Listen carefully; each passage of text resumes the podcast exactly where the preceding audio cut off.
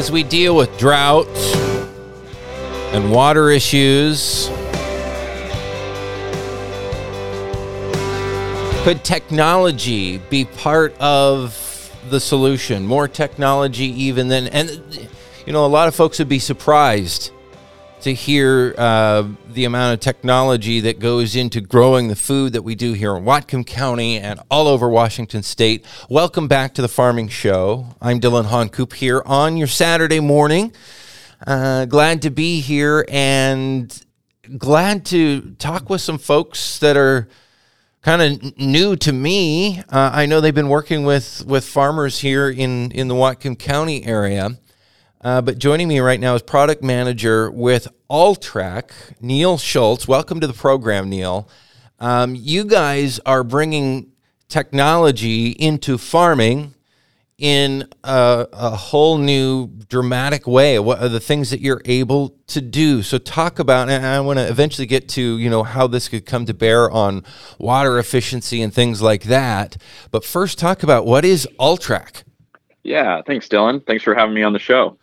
Um, so Alltrack is an ag tech company. Um, what we do is we make these small cellular devices that attach to different existing equipment you might have in the field. So a pump or a valve or a flow meter, um, even a wind machine for frost protection and our device collects information from that existing equipment or it could be new equipment um, and it sends it up to the cloud where from a website you can view all your information. You can see what that equipment's doing at that time. And then you can also uh, see historical information and make settings changes right? So it's like a remote control for your pump right. remote control for your wind machine. Um, and then you can do historical records uh, from flow meters. Um, and we we started on a vineyard in Oregon in Roseburg. Uh, it's mm. called Blue Heron Vineyards. Um, my business partner uh, grew up on that vineyard, and what he saw was a real lack of automation in agriculture. Yeah. And there is automation out there, but it's just a little, you know, it's either expensive um, or it's cumbersome to use. Yeah and so we, you know, he was from GoPro and uh, knew there was a better way to do this. Uh, so we kind of buckled down five, about five years ago, and you know, just started on the path. You said he was from GoPro, like you worked for that company. He did, yeah. Okay, so a background in technology, this kind of stuff. Already, what you're describing sounds so cool because I don't, you know, over just my lifetime of being around farming, which is a lot shorter than some around here, I, I, just think about all the countless trips, you know, run out to the well, run over here, check that, turn that pump on, and then run back. Oh, but then where's your rig? And, you know, all this jockeying around the, the logistics of making, I mean, you can have the fanciest pump, the fanciest tractor, the fanciest implement, whatever out in the field. But if it involves all this running around, that still takes a lot of time. It slows you down. It's additional cost of more people and more vehicles moving things around. It makes so much sense to me. By the way, we're talking with Neil Schultz with Alltrack on the Farming Show this morning here on KGMI. I'm Dillon Honcoop. Um, so you can actually control things with this right, right away here in Whatcom County. I know I think about the remote controls that have been using, I think, like business band radios for a long mm-hmm. back in the day when when uh, uh, particularly the dairy community started moving to, you know, pulling long drag hose and applying manure with injectors or aerators or splash pans.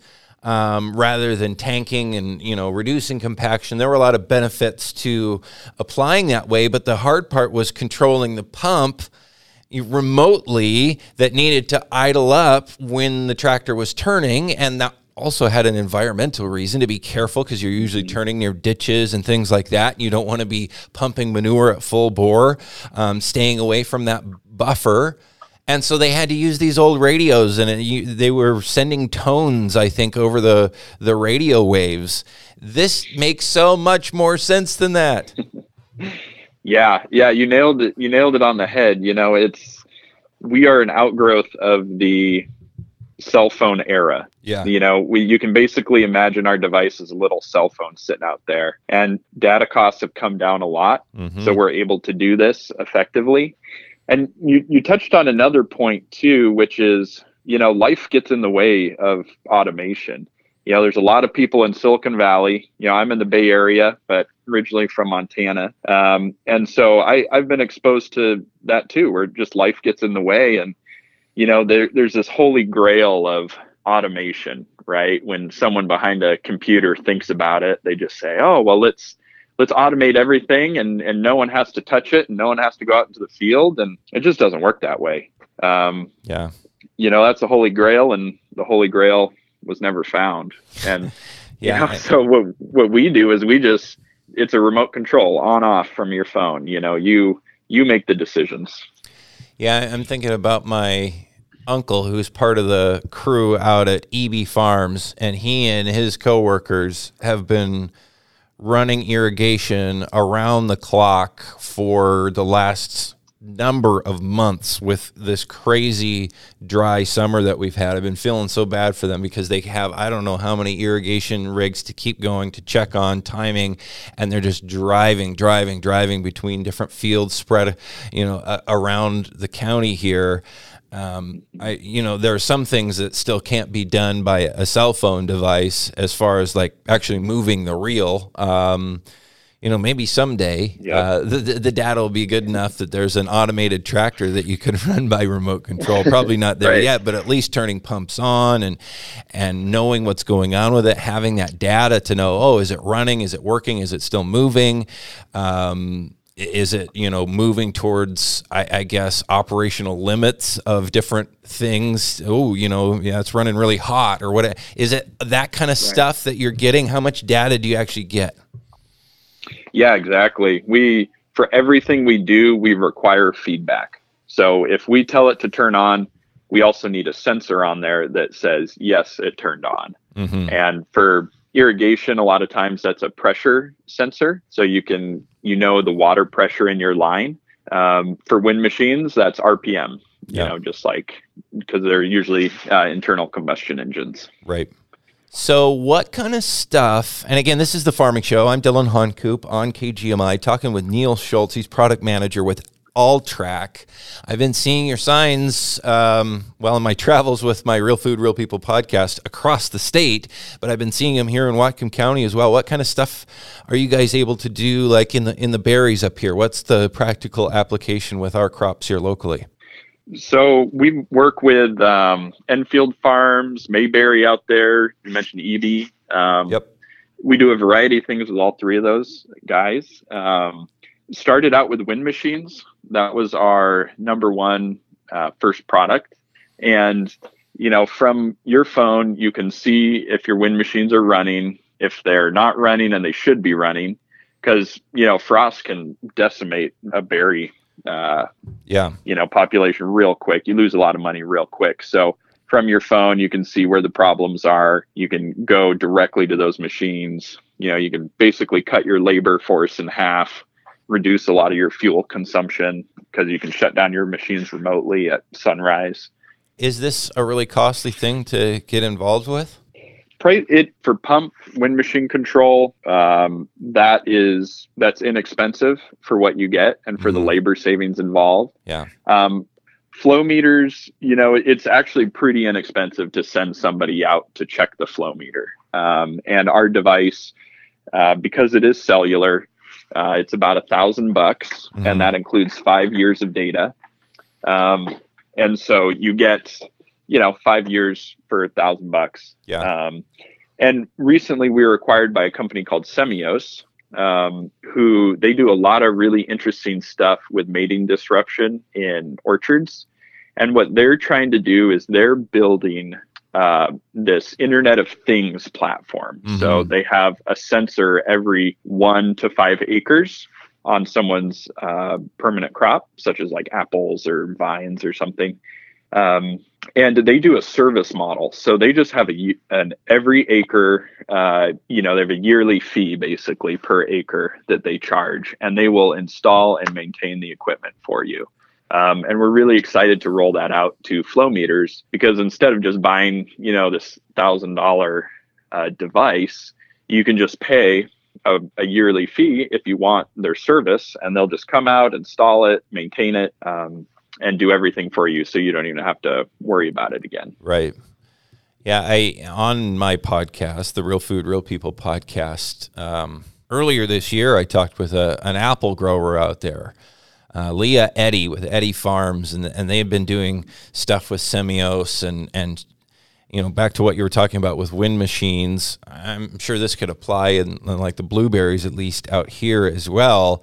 You know, for them to know acre by acre, you know, even like a five acre grid, so they can tell over a large area you know what are just knowing the temperature for instance what is has been such a game changer for them because you know how else do you know it you have a thermometer at one end of the field or the other end of the field well you know fields are high and low and you know in the shade or you know sheltered from wind in one part and not in the other the the temperature when you're when it's so important getting right close to that freezing mark in particular, worrying about frost for tree fruit, certainly for uh, blueberries uh, during bloom season and whatnot.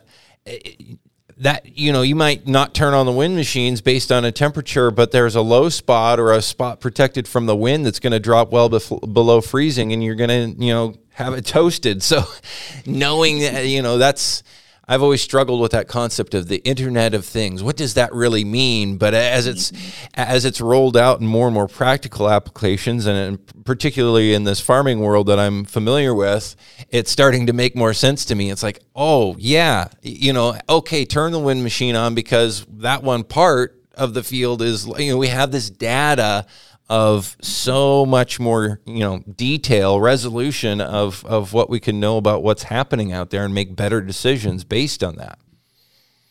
Yep.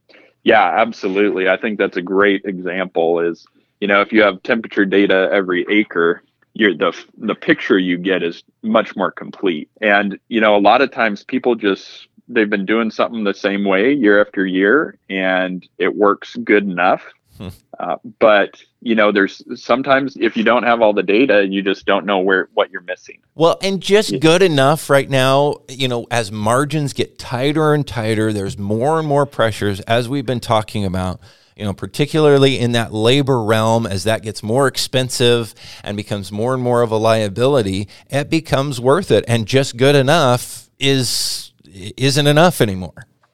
That's right. That's right. And I think these tools are are finally getting inexpensive enough that you can and labor's getting expensive enough you know you have kind of both sides of the equation changing where we're we're really seeing a lot of the big guys um, the institutional investors institutional growers they're picking up this stuff. Mm-hmm. You know, like like Semios, they're growing like crazy. Um, they're doing a lot of acquisitions, so they're trying to consolidate the ag tech space a little bit. Um, so they recently purchased some software companies like AgWorld, um, which is they're one of the top ten largest ag tech companies. They service about 100 million acres. Um, wow. And what they're trying to do is bring all those people you know all these companies under the same roof. So it's like hey you need you know you're growing organics and you want to do uh, pest management. Well we got this pheromone product. You have wind machines on there. Got this wind machine product. You want your irrigation. We have sensors you know every couple acres. So we know with high certainty you know what your crop actually needs for water. Yeah. Yeah. and then you have this automation where you can just press play on it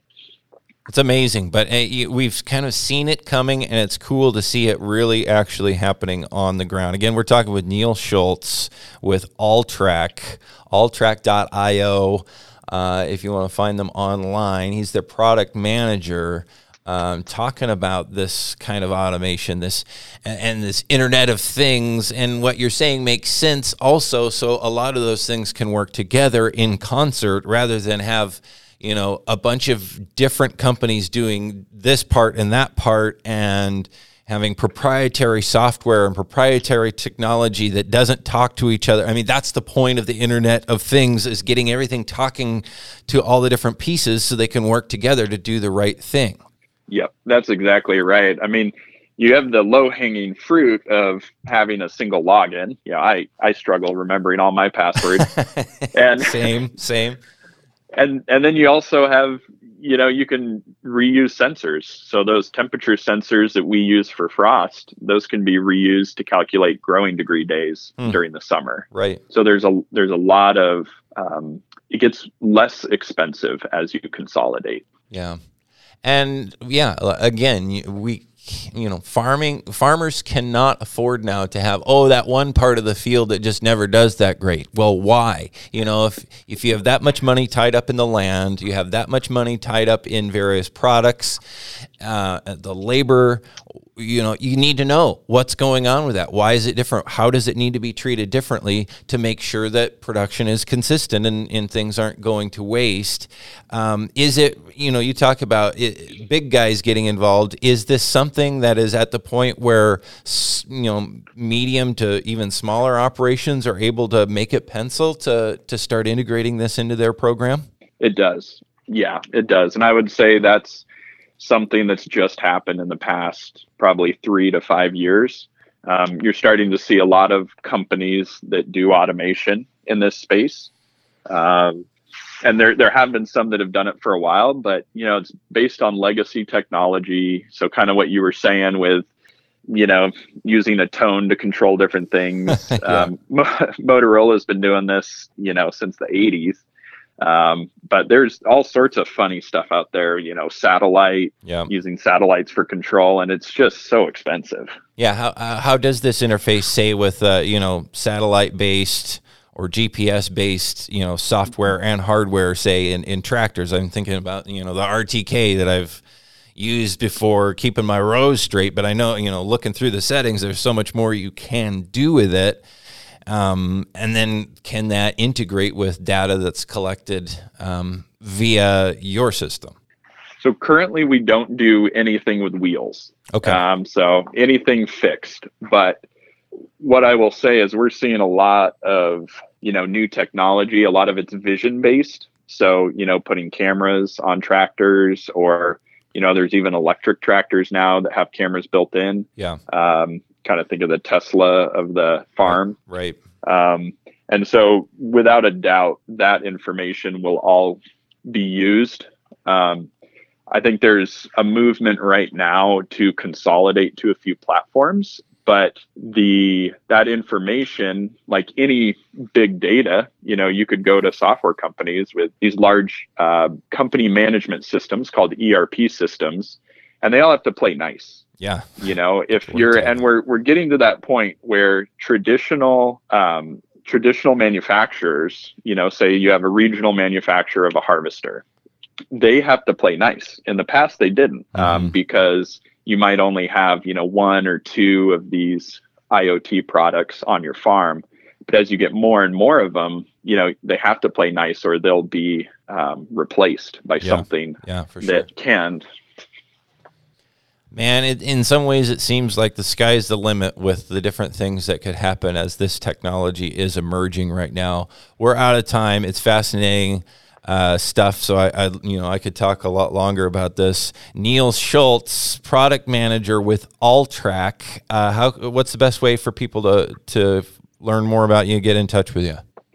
Yeah, so jump on our website, alltrack.io um, there's a phone number you can call. We have sales reps uh, in Washington. And um, Dillon, I just really want to thank you for letting me be on the show. Um, I love your part of the country, and I, I love getting up there when I can. Well, I appreciate it. I appreciate you sharing the whole story with us and um, sponsoring this this program as well. Uh, that means a lot, and and I really appreciate it. Again, Neil Schultz with Alltrack here on the Farming Show. I'm Dillon Honcoop here on KGMI. Neil, thanks again for being here this morning. Appreciate it. Thanks, Dillon.